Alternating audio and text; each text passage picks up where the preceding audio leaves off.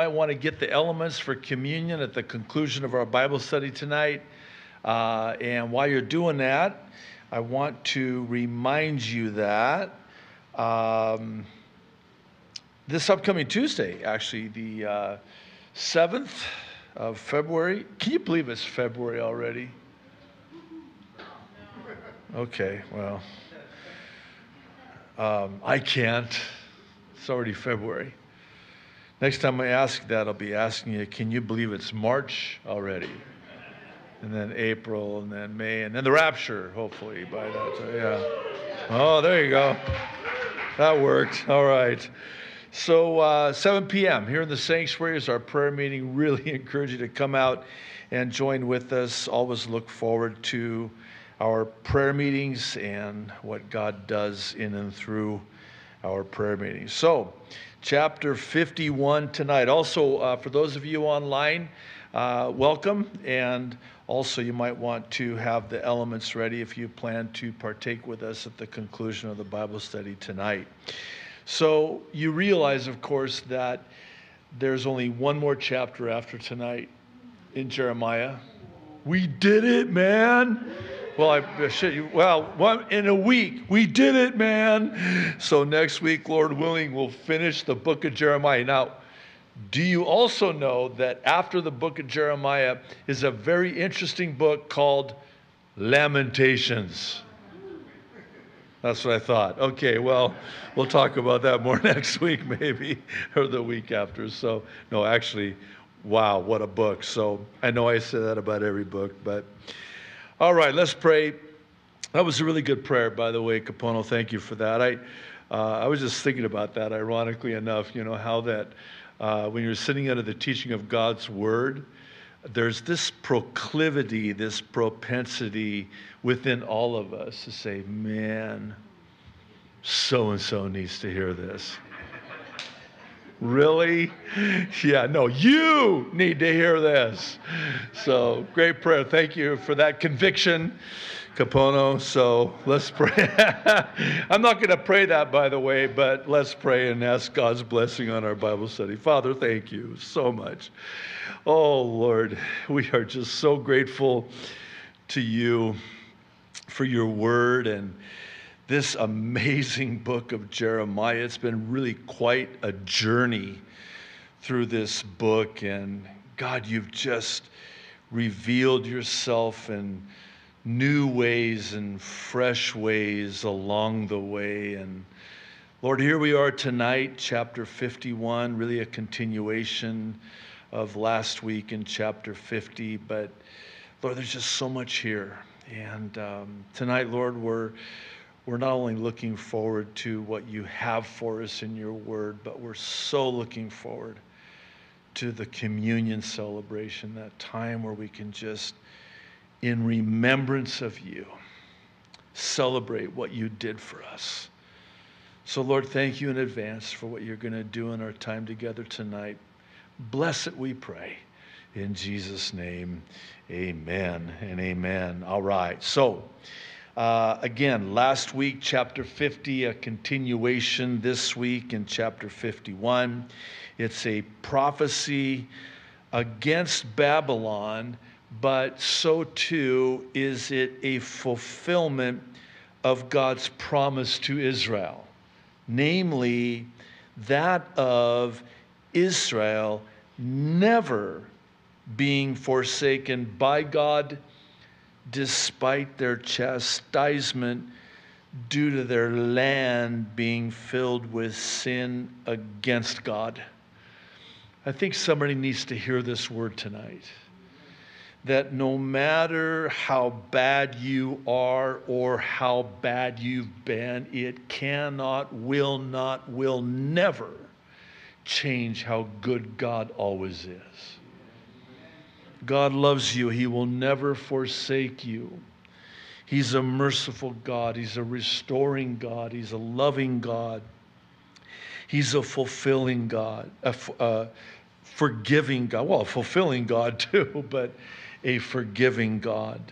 And that's going to come leaping off the pages of this chapter tonight.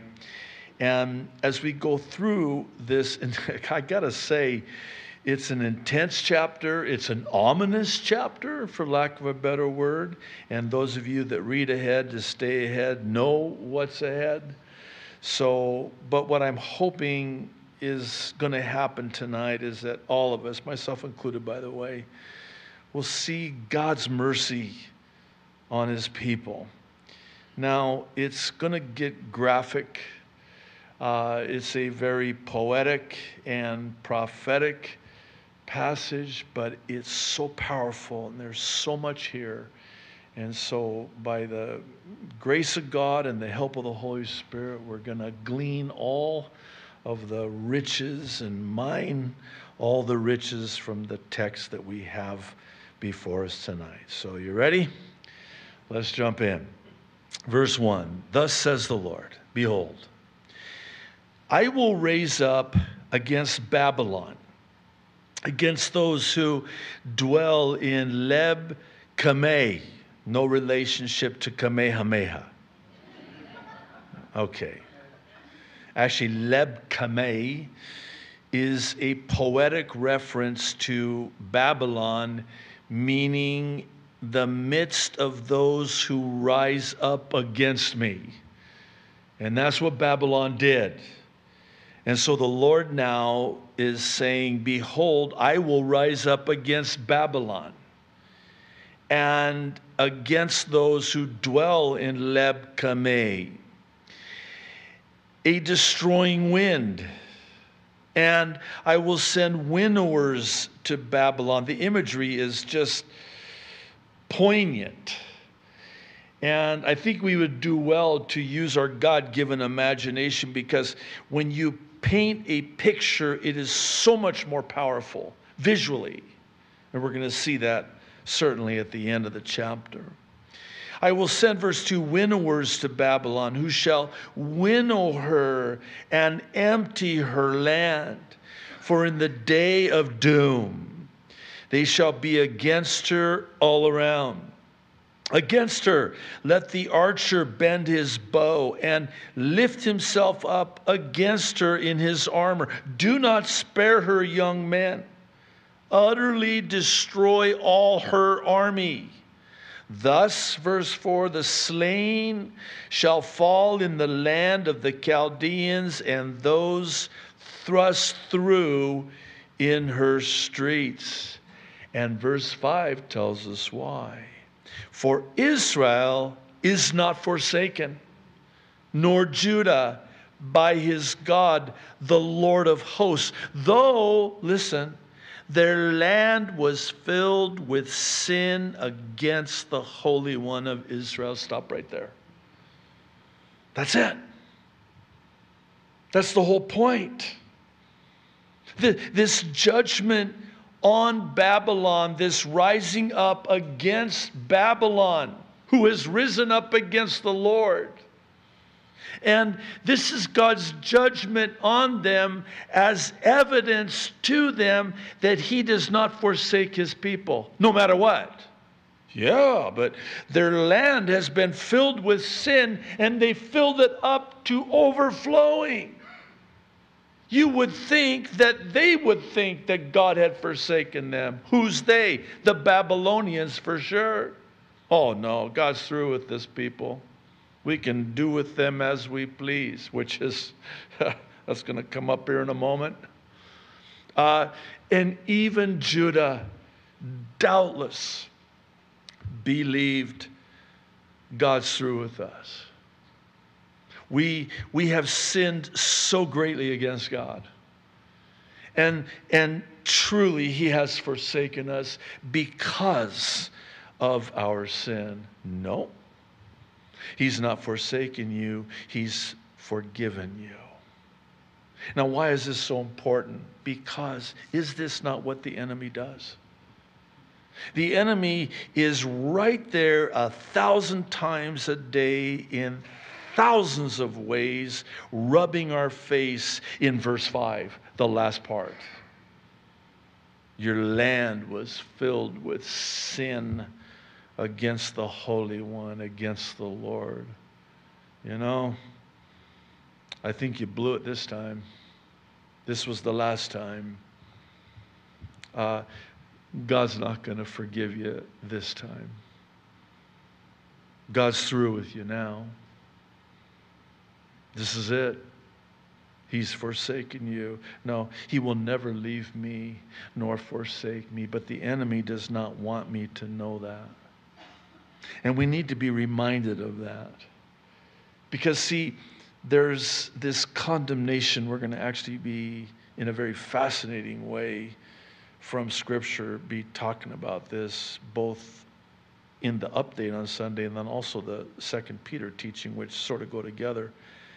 But there is therefore, Romans 8 1, now no condemnation for those that are in Christ Jesus.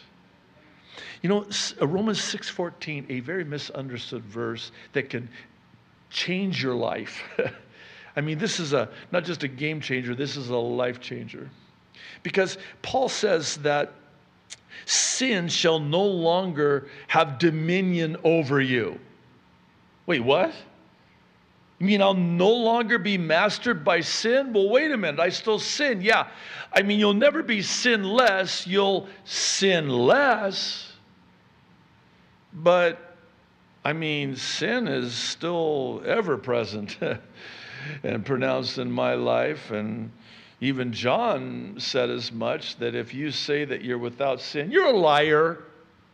And he said it just like that too, by the way. I, you know, we in these tents, this flesh, we will always have sin because we're fallen.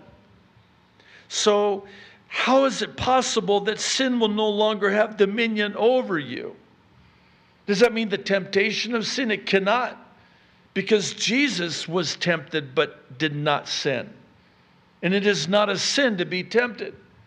James settles that. It's a sin when you give in and acquiesce to the enticement of sin, a temptation.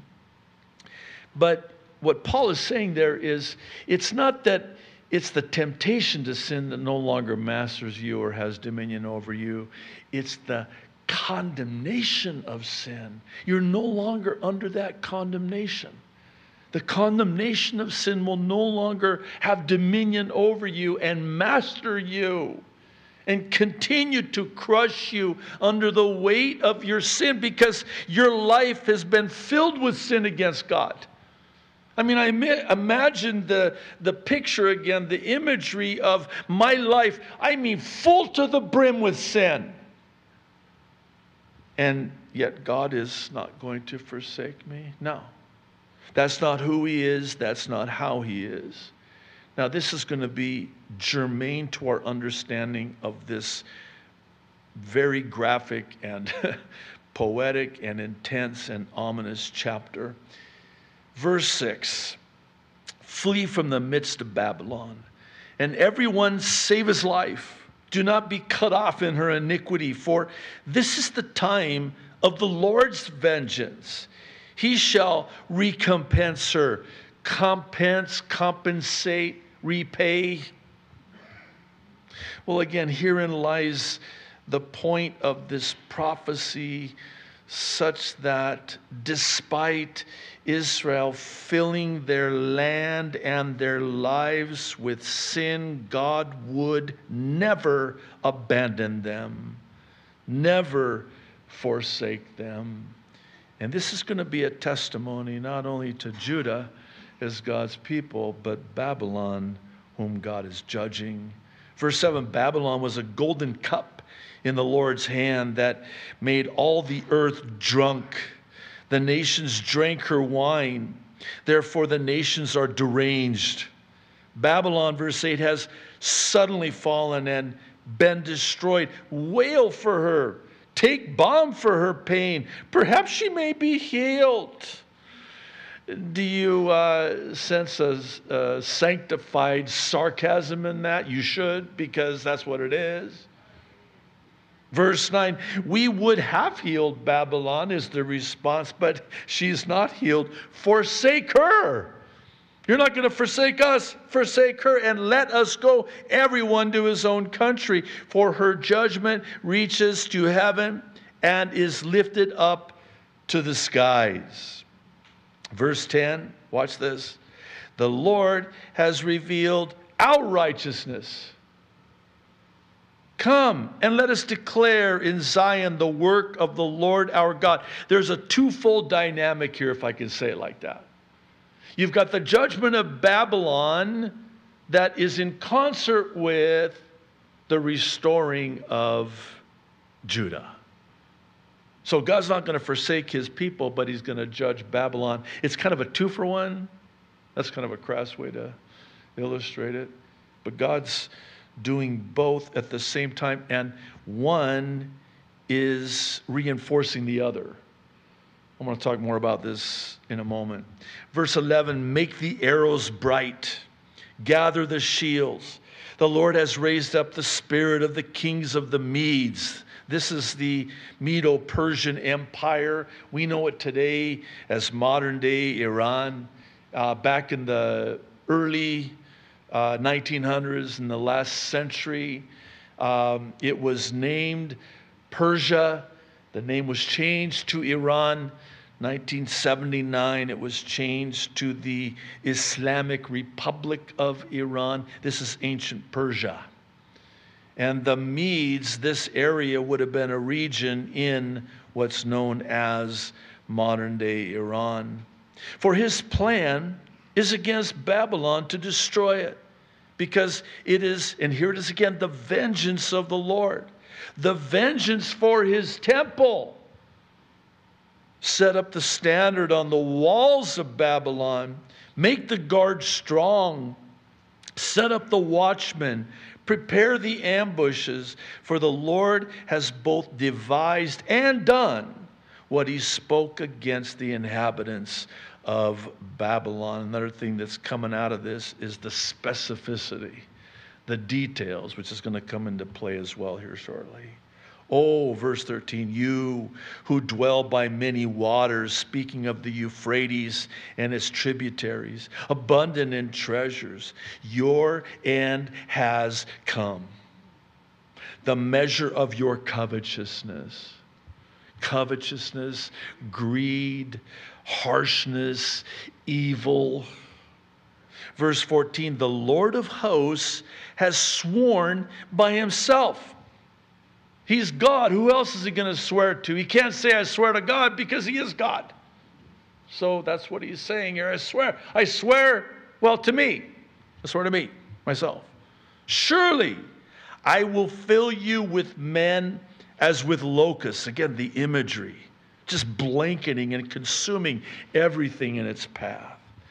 And they shall lift up a shout against you.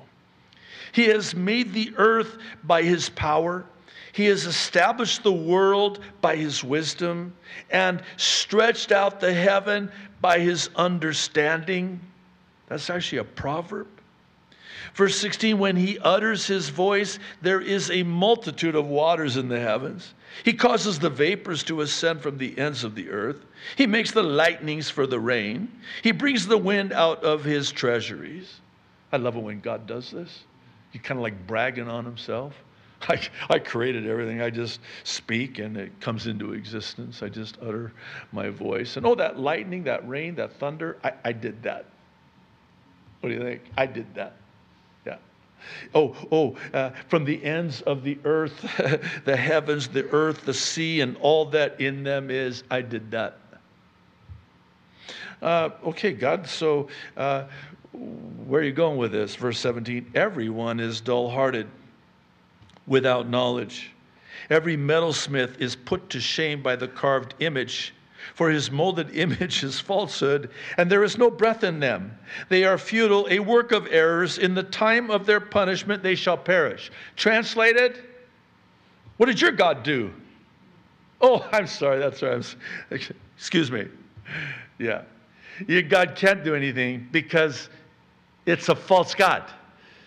And by the way, if I'm not mistaken, I think there's somewhere we read uh, last week where they had to take care of their gods. Well, my God takes care of me. uh, you're in deep kimchi if you have to take care of your God. Um, I, I am God. Uh, and I did all of this. And uh, I, I'm, I'm sure you're very embarrassed right now because you put your God up to me as God. And um, how's that working out for you? That's what he's saying here. Verse 19 the portion of Jacob is not like them, for he is the maker of all things. And Israel is the tribe of his inheritance. The Lord of hosts is his name. You, verse 20, this is interesting, are my battle axe and weapons of war. Who's he talking to? Oh, the instrument in God's hand to bring judgment and destruction on Babylon and listen to what he's going to have them do as the battle axe and weapons of war in his hand against Babylon. For with you I will break the nation in pieces. By the way, spoiler alert, the four with you, there's 10 of them. That was just one. You got nine to go. Ready? Okay. With you, I will destroy kingdoms.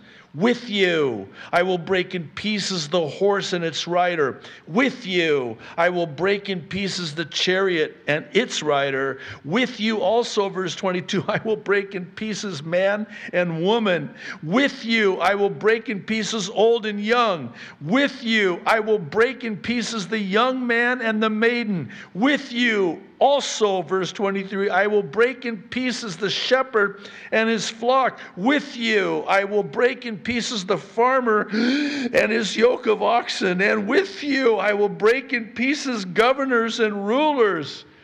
Well, that's pretty thorough. Did we miss anyone? I don't think we did. Wow.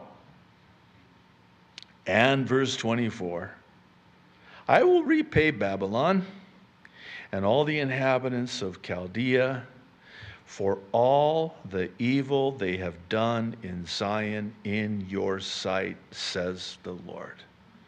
Okay, we got a, a problem here because didn't God sort of license Nebuchadnezzar, king of Babylon, to be the instrument in his hands to mete out this chastisement and discipline of his children?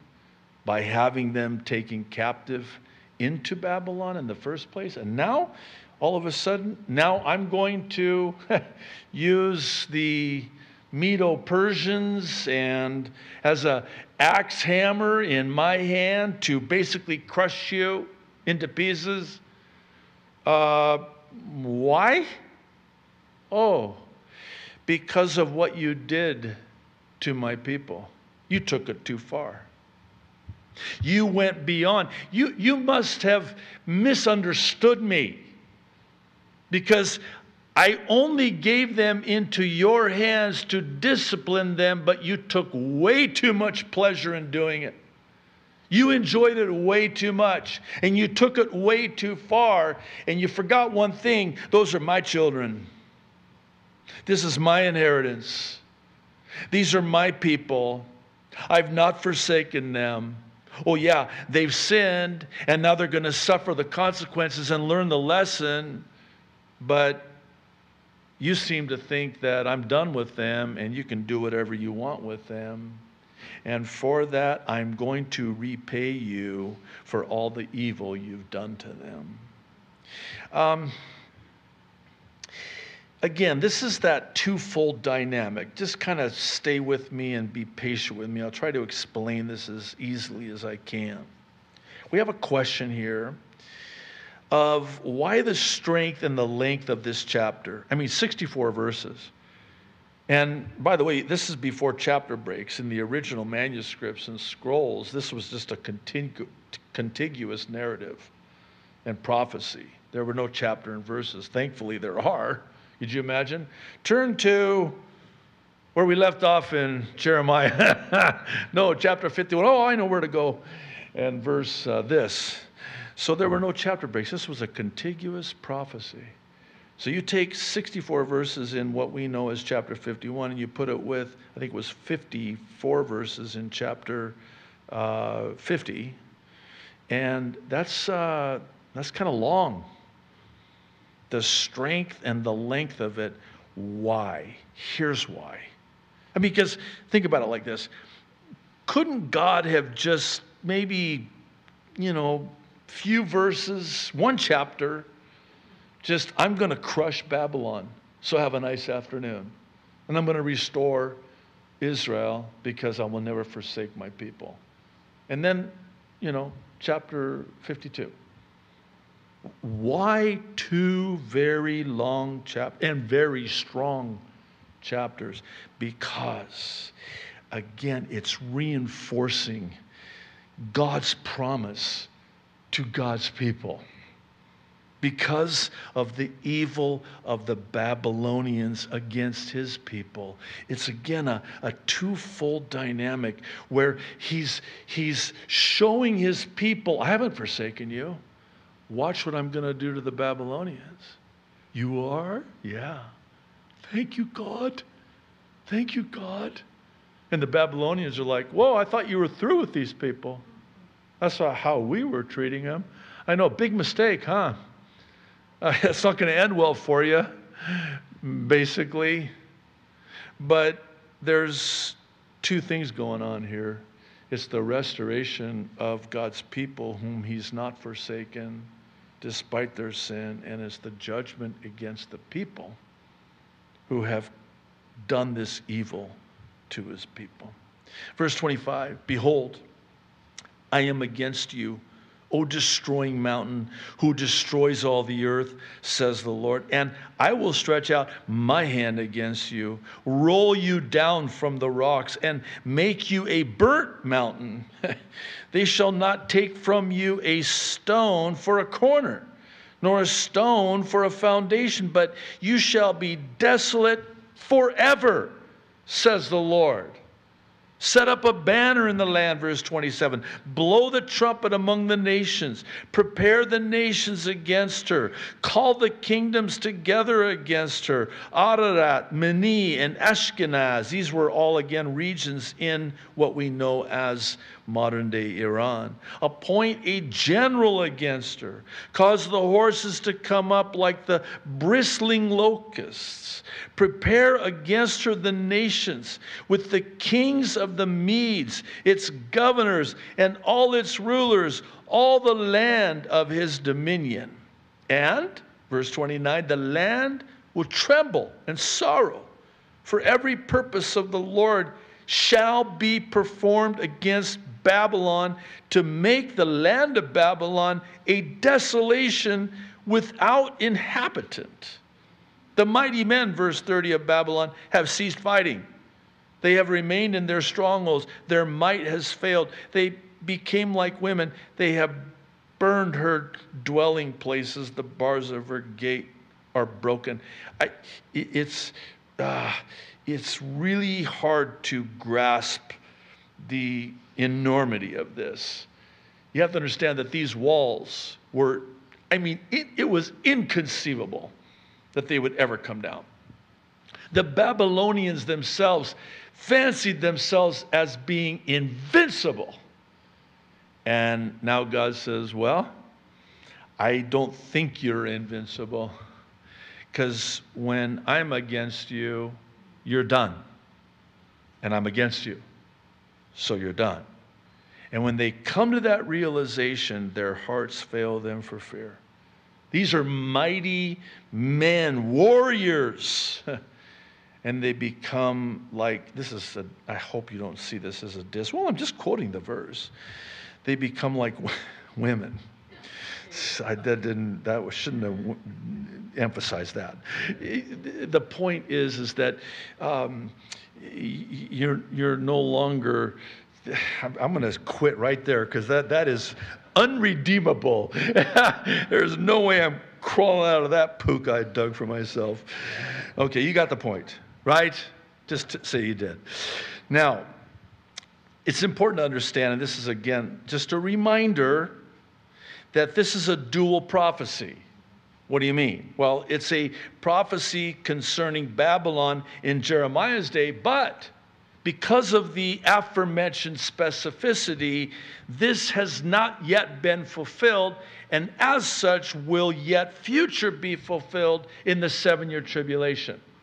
And there's another two chapters in Revelation Revelation chapter 17 and chapter 18. I'll tell you, Babylon rises to the level of needing two chapters, two times Jeremiah and Revelation. There's other places, obviously, but um, Babylon has fallen, and we're going to see a lot of the same verbiage and again imagery here from both Jeremiah and Revelation. Now, verse 31 one runner will run to meet another, and one messenger to meet another to show the king of Babylon that his city is taken on all sides. What? He didn't know? Yeah, Babylon was huge. One of the seven wonders of the world for its hanging gardens. I mean, breathtaking, spectacular. And remember, the walls were so high and so wide that, and impenetrable, or so they thought, that they actually had chariot races on top of the wall. That's how thick it was. And, and the, the, that's coming down? Yeah. How? Because God said so. Oh, okay. So, um, but let's get back to this. So, what, what's up with this runner running to meet another to take a message? Well, this is before email. Just work with me, okay? So the city is now being taken, but they don't know yet. Because as we're going to see in a moment, it's mentioned twice actually, they're partying, they're drunk. And they're having this huge feast. And they're in another part of the city of Babylon, and the guys, they, this what they would do. They would take messages and give them to these runners, these fast runners, to get the message to the king to bring them news about what was happening on the battlefield. And so this is the runners now taking the message to Belshazzar, who's the king of, the ba- of Babylon at the time, going, dude, well, not dude, but uh, we're being taken. And, you know, Belshazzar is like, what did you say? What? What are you doing here? Wait, aren't you one of the runners that brings, is this too much? I'm just trying to get you into the text. This is what happened, exactly as God said it would happen, with specificity. That's the thing about prophecy. It's 100% not 99.999999999. In fact, that's the litmus test by which you know that it's of God or not. So somebody has a prophecy, I make a prediction. And then you know how they, they twist it into a prophetic pretzel to make it fit, you know, because they're very vague. There's going to be a storm. Really? Wow. Oh, amazing. Wow. And then there's a storm. See, I told you. No. But how about these, these uh, false prophets? They predict, they prophesy, and then it comes to pass with 99.98%. You're a false prophet. You know what they would do in the Old Testament to false prophets? Uh, it's known as a deterrent. They would kill them, stone them to death. Yeah, it, it kind of made you think twice before you started prophesying. if it wasn't the Lord and it did not come to pass, which is how you knew it was the Lord, if it came to pass with 100% accuracy. And by the way, uh, just parenthetically, no other religious text has prophecy. Think about that. The Quran, no prophecy. Why? Because Muhammad is a false prophet and Allah a false God. And only the true and living God can know the end from the beginning and prophesy with 100%. I'm not upset. Maybe I am. But this is God with 100% accuracy and specificity saying this is a prophecy that's going to happen. By the way, he even named Cyrus Which is why, I mean, people just, their minds are blown and they can't wrap their mind around it. So they think, oh, there's two Isaiahs that, uh, you know, one was after. There's no way. No way. Way. Way.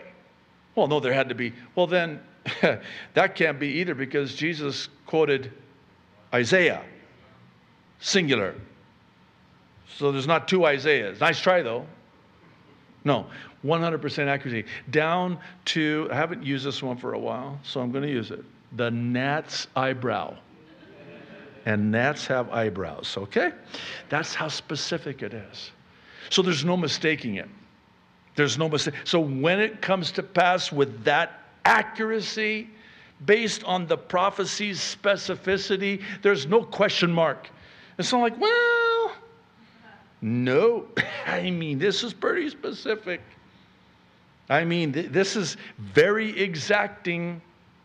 These runners are going to run on all sides, bringing a message to the king of Babylon to tell him the city is taken on all sides. And it exactly happened exactly that way. Did I say exactly? Okay. Verse 32. The passages are blocked. The reeds they have burned with fire, and the men of war are terrified. For thus says the Lord of hosts, the God of Israel The daughter of Babylon is like a threshing floor when it is time to thresh her, yet a little while, and the time of her harvest will come. They're, they're getting crushed. Nebuchadnezzar, verse 34, the king of Babylon has devoured me. Now we turn kind of an interesting corner here, and there's a personification of Judah as a whole, broadly speaking. This is what they did to us, Father, as your children. Oh, no, that's not okay. I will repay. Nebuchadnezzar, verse 34, the king of Babylon has devoured me. He has crushed me. He has made me an empty vessel. He has swallowed me up like a monster. He has filled his stomach with my delicacies. He has spit me out. Let the violence done to me, verse 35, and my flesh be upon Babylon. The inhabitant of Zion will say, That's who's saying that and my blood be upon the inhabitants of Chaldea. Jerusalem will say, Wow, I wonder what God's going to say. Oh, verse 36, there it is. Therefore, thus says the Lord Behold, I will plead your case and take vengeance for you. I will dry up her sea and make her springs dry. I got this. There's kind of a, a legal uh, feel to this. I, will not only take your case because you have a case, I'll plead your case and I'll win your case. And I will mete out just justice and vengeance, says the Lord. And this again is a very important principle, and we know it well. We may not like it, but vengeance belongs to the Lord. Let the Lord. mete out a righteous and just vengeance. Because if we take vengeance and revenge into our own hands, we will make it infinitely worse. And it's not just. God says, No, I am just. I will mete out this vengeance. Vengeance belongs to the Lord. And at the end of the day, we want the Lord being the one to mete out and take vengeance on our enemies. Verse 37 Babylon shall become a heap, a dwelling place for jackals, an astonishment and a hissing, without an inhabitant. They, verse 38, shall roar together like lions. They shall growl like lions' whelps. In their excitement, I will prepare their feast. I will make them drunk that they may rejoice and sleep a perpetual sleep and not awake, says the Lord. They'll, they'll go to sleep because the city was taken at night, and they will not wake up because they'll be killed in their sleep. I will bring them down, verse 40, like lambs to the slaughter. Like rams with male goats. Oh, how Sheshach is a kind of a AKA a, a nickname uh, for Babylon.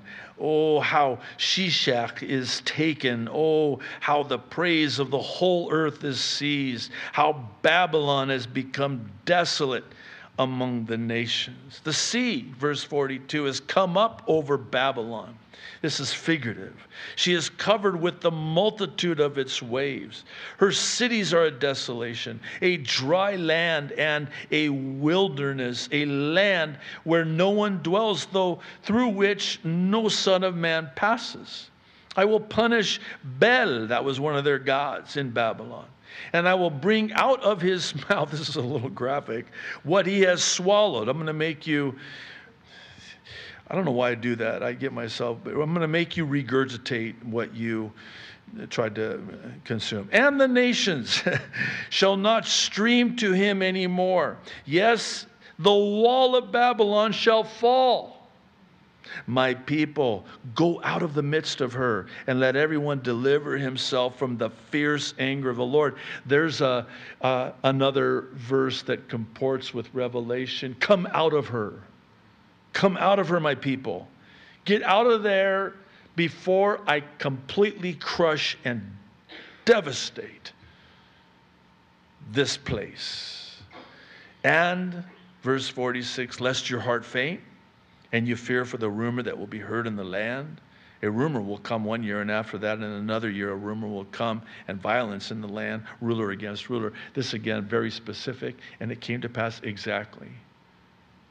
There were so many rumors about Babylon and the king of Babylon. And therefore, behold, verse 47 the days are coming that I will bring judgment on the carved images of Babylon her whole land shall be ashamed, and all her slain shall fall in her midst. Man, I would love to see that. We're talking about those idols. Remember now, this Babylon was idolatry capital of the world. And, and it, it, God, because Judah was steeped in idolatry, God's like, Well, you like idols, do you? You, you are given over to idolatry, are you? Well, I'm going to send you to the idolatry mecca of the world, and you will get your fill of idolatry to where you'll want nothing more to do with idolatry ever again.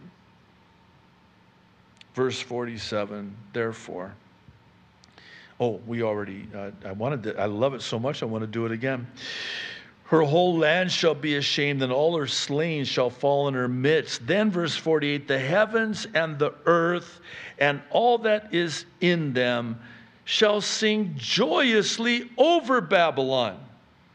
They're going to, this is my story, and I'm sticking with it. If, if it sounds like I'm enjoying this too much, Verse 48 is my uh, reason.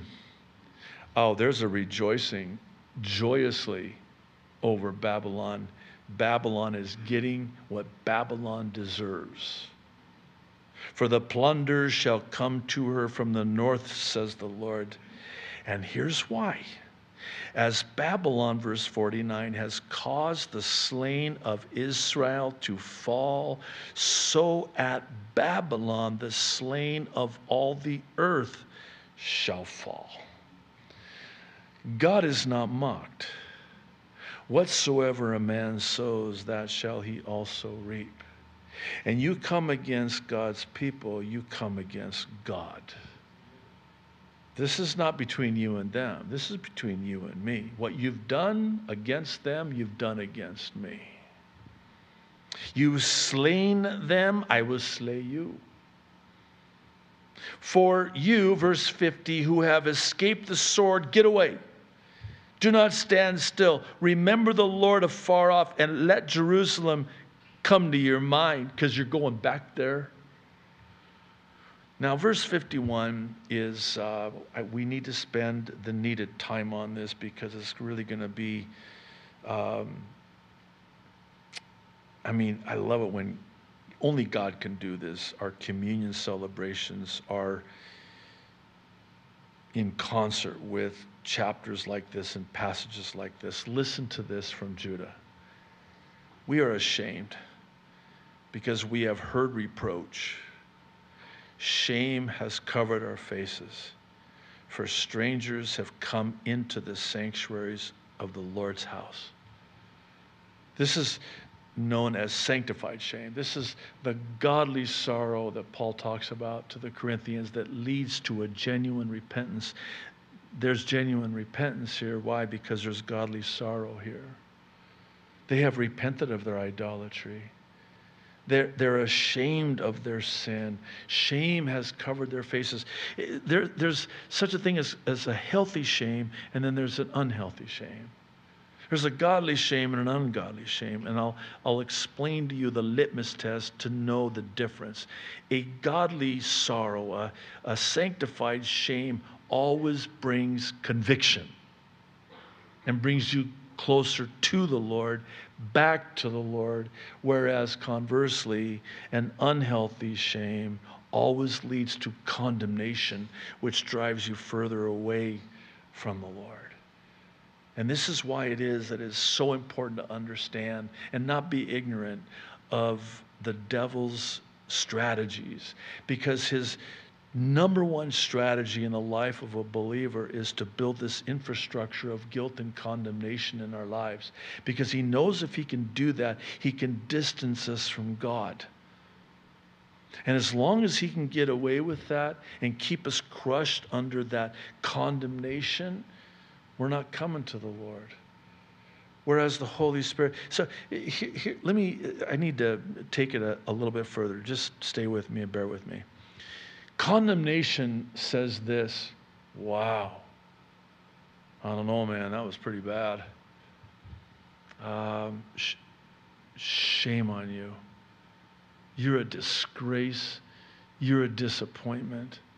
You know, I, if I were you, I would not go to church this week. I sure would not show up at the midweek Bible study Thursday night. So good, good to see you here tonight. um, you know what? I don't know. I would kind of lay low. I, I don't know if I, I don't think you should pray right now because like God's going to listen to you after what you did.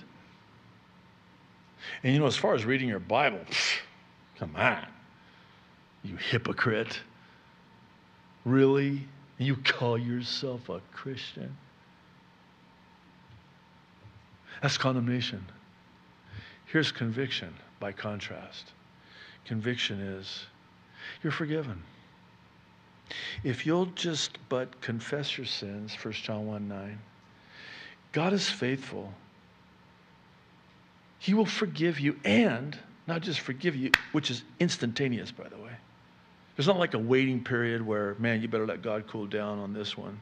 He's going to need a few days on this one. No, it's instant. You're forgiven. And not only forgiven instantly, but he will cleanse you of all unrighteousness. Though your sins be as scarlet, he'll make them white as snow. He will remove them as far as the east is from the west and remember them no more. Stop reminding him. He forgot. That's, that's conviction. Because you see what's happened here? Condemnation has driven me further away from the Lord, and conviction has drawn me closer to the Lord. I can't wait to get to the cross. See, Satan doesn't want me to go to the cross because he knows as soon as I get to the cross, that infrastructure of condemnation is completely dismantled and destroyed and he can't get away with it. And that's romans 6.14 no longer does the condemnation of sin have dominion over you. You're, you're free from that. You're forgiven for that. Just get to the cross and, and never imagine. Here's another thing satan does. I know this all too but i could write the next chapter on this one. Here's another here's another one. This is this one's interesting I can't believe I, I go for it and I, and I buy it. It's kind of like, um, so JD, uh, if you go and ask for forgiveness for that and, and you go to the cross, um, I don't know. The, the, the jury's out. I, I, think you you probably should expect the other shoe to drop. No, this is for real. And I would venture to say you know exactly what I'm talking about and what this sounds like and looks like in your life. Because instead of the other shoe dropping because you're just waiting it's a it's a this is law by the way you you mess up you blow it and you're like okay god's going to get me now and you're just waiting in fear god's going to man i'm going to i'm going to get it man and then it never never happens and then all of a sudden, instead of the other shoe dropping, I get a new pair of shoes. That's the grace of God. Where did sin abound, there did grace much more abound. What kind of God is this? Wait, God, you, you mean I don't have to pay for that? No. Jesus paid for that already. It's already paid for. Why are you trying to pay for it again? It's already been paid for. Yeah, you mean, uh, uh, don't I have to, don't you like have to punish me? Oh, uh, there's consequences, certainly. Sin is its own reward. But, but I love you so much that I can't stand to see you suffer unnecessarily the, the consequences of your sin. I've forgiven you for it. I'm not, I'm not going to, there's no other shoe to drop on this. No, I just have grace for you. Yeah, but I'm so ashamed, Lord. I feel so dirty. No, I'm, I'm going to clean you. I'm going to make you white as snow. You're going to be justified. I love that word justified. You know why? Because it's means you're it's just if I never sinned. Justified. It's one of those words that means what it says and says what it means. It's like atonement, at one meant. I'm now not separated from God, I'm reconciled at one atonement. I'm justified. It's just if I'd never sinned. He's justified. He's reconciled it. He's settled the account. He's paid the sin debt. There's no debt to pay, there's no shoe to drop. It's grace. And if that sanctified shame drives you to the cross for grace, that's good. But don't let the enemy cover you with shame to distance you from the place, the cross, where that was paid for in the blood of Jesus Christ. Wow, I, I should have saved that for communion. Verse 52, we're almost there. Another hour or so will be done. Therefore, behold, the days are coming, says the Lord, that I will bring judgment on her carved images, and throughout all her land the wounded shall groan. Though Babylon, verse 53, were to mount up to heaven, and though she were to fortify the height of her strength, yet from me plunderers would come to her, says the Lord. The sound of a cry comes from Babylon, and great destruction from the land of the Chaldeans, because the Lord is plundering Babylon and silencing her loud voice though her waves roar like great waters, and the noise of their voices uttered, because the plunderer comes against her, against Babylon. You get the impression that the, the plunderer is coming. and her mighty men are taken. Every one of their bows is broken, for the Lord is the God of recompense. He will surely repay and I will make drunk her princes and wise men, her governors, her deputies, and her mighty men, and they shall sleep a perpetual sleep and not awake, says the king, whose name is the Lord of hosts. Thus says the Lord of hosts the broad walls of Babylon shall be utterly broken, and her high gates shall be burned with fire. The people will labor in vain, and the nations because of the fire, and they shall be weary. Daniel chapter 5, with every detail, specific detail it records the exact details of the fulfillment of this prophecy that we've just read now for the second time in this chapter. They're going to be drunk. God makes them drunk. I guess God's going to throw them a party and then take the city. And they won't know it, so they got to send the messengers, let them know, hey, we're, by the way, it's game over. Uh, you've been found wanting the handwriting on the wall. And oh, oh by the way, I, I noticed that you're uh, getting drunk out of the vessels that came from the temple in Jerusalem. You probably shouldn't have done that because those are sanctified and holy vessels used in the service of the temple in Jerusalem that you destroyed and took. And that's not okay. And um, I guess you're going to have to give them back now. And oh, by the way, um, Hope you enjoyed the party. It'll be your last one. Am I taking this too far? Maybe I am. I got to be careful here. Daniel 5, read it. I encourage you before you go to bed. Now, don't do before you go to bed. Uh, you, yeah, wait till the morning. But it happened exactly this way. They were so drunk in these parties that they had, they lasted for days. Okay, verse 59. I feel a little bit better now. The word which Jeremiah the prophet commanded Seraiah, the son of Neriah, the son of Maaseiah, when he went with Zedekiah, the king of Judah, to Babylon in the fourth year of his reign, and Seraiah was the quartermaster.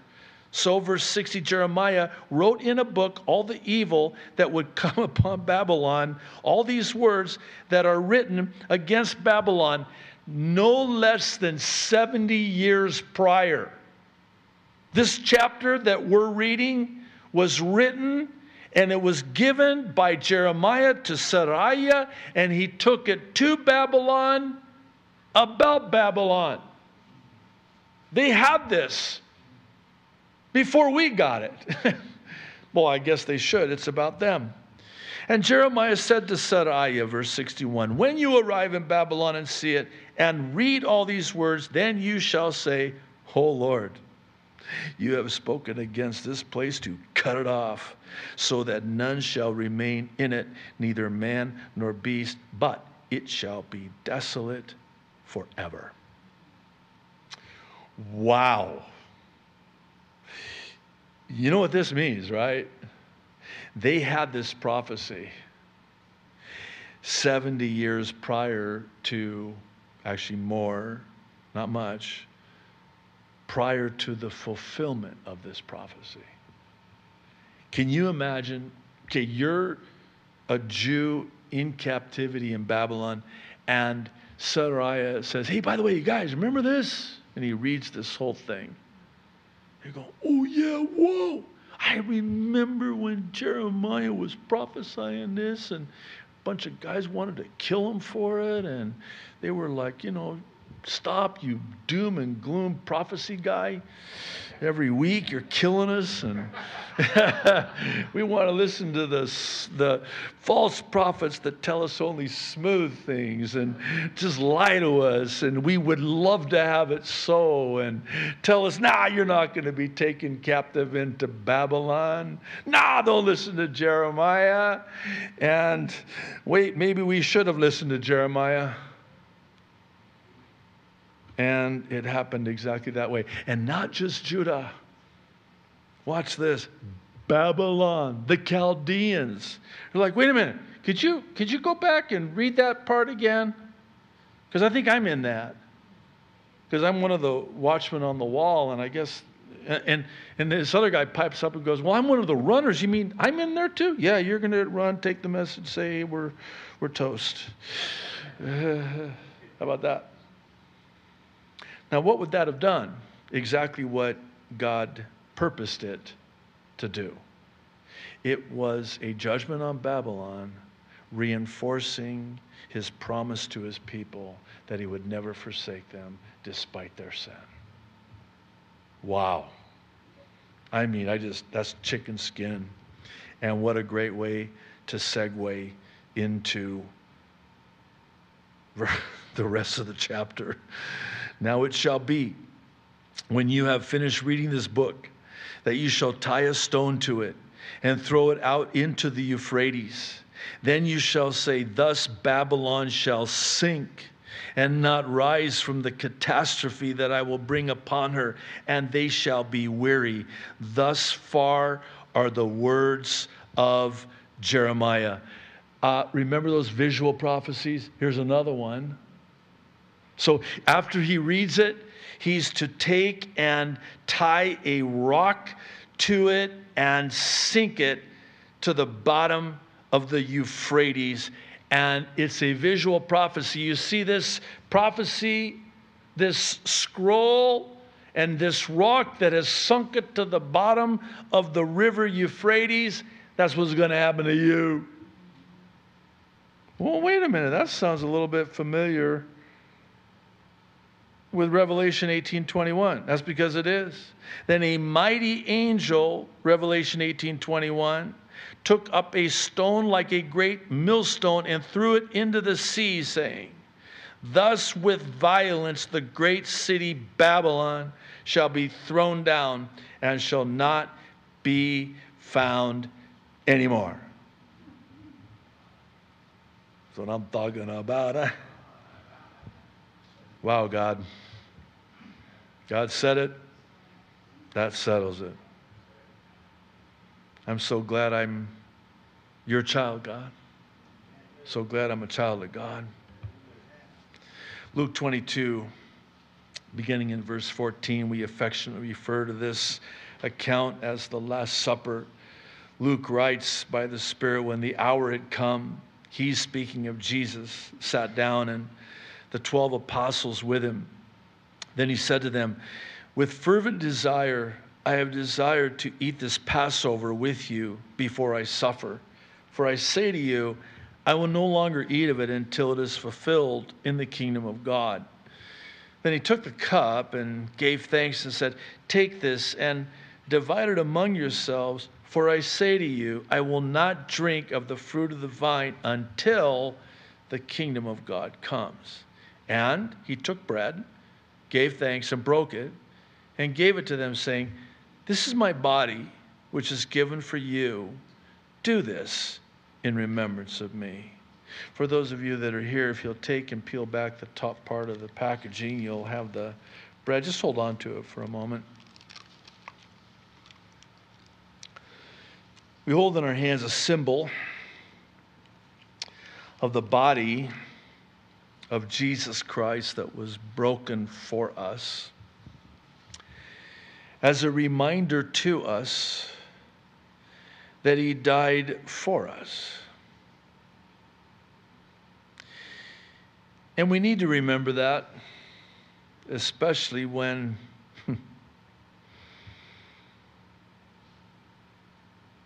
we're prone to believe that God has forsaken us, that God is angry with us, that God's going to punish us, that God's through with us. No, He's not. He loves you. Maybe someone needs to hear that. Maybe someone needs to hear this. God likes you. He's not mad at you. He took all of his anger and he put it on his only begotten Son whom he gave to us to die for us because of his love for us, that whosoever would believe would not perish but have everlasting life. And so this is a reminder, a much needed reminder to do in remembrance of him. It's a, it's a celebration, a commemoration, a memorial, really, a memory to be reminded that we're forgiven the price has been paid. There's nothing else that has to be done. It is finished. There's nothing I can do to make God love me less. There's nothing I can do to make God love me more. That's works. It's all of grace. We're saved by grace. It's not of works. Lest any man should boast. It's the, it's the gift of God. He purchased the gift and He gives us the gift that He purchased the gift of eternal life in Christ Jesus our Lord. You know, every time we partake together of communion, and I pray and I hope and I trust it never becomes rote or just this formality that this routine that we do because it's the first Thursday of the month. No, I pray every time we partake, it is fresh fire on the altar. It's, it's fresh fire. It's a fresh outpouring of the Holy Spirit, a baptism of a baptism anew in the Holy Spirit with the Holy Spirit, to be filled afresh with the Holy Spirit because it points us to that day soon and very soon. And, and Jesus said it twice just in this passage. I fervently desire, another translation renders it, I eagerly await. I can't wait until what we're doing here tonight is fulfilled in my kingdom. He's talking about the wedding feast of the Lamb. What we're doing here tonight, it, we're going to do this with the Lord as his bride by his side at the wedding feast. And he can't wait. We can't wait. Oh, Lord, thank you for giving us this. Would you partake with me? Thank you, Lord. oh.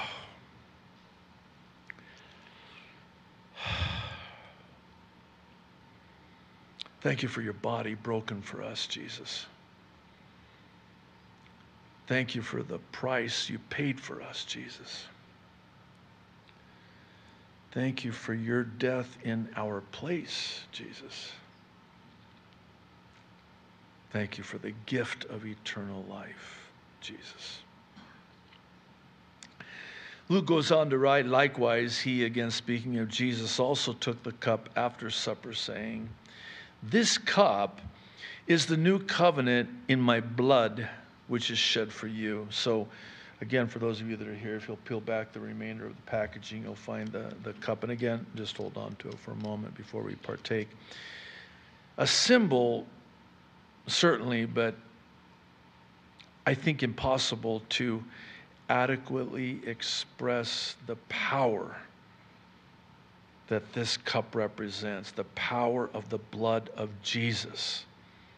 This cup represents the new covenant in his blood. See, his blood was shed in our stead because there's no remission of sin without the shedding of blood.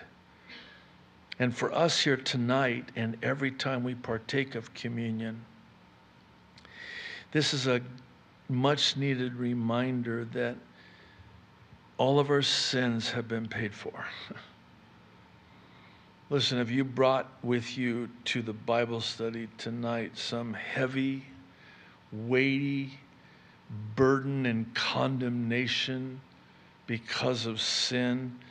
It ends right here and right now. You better not take it with you when you leave. There's no need. It's done it's finished, it's paid for, it's forgiven.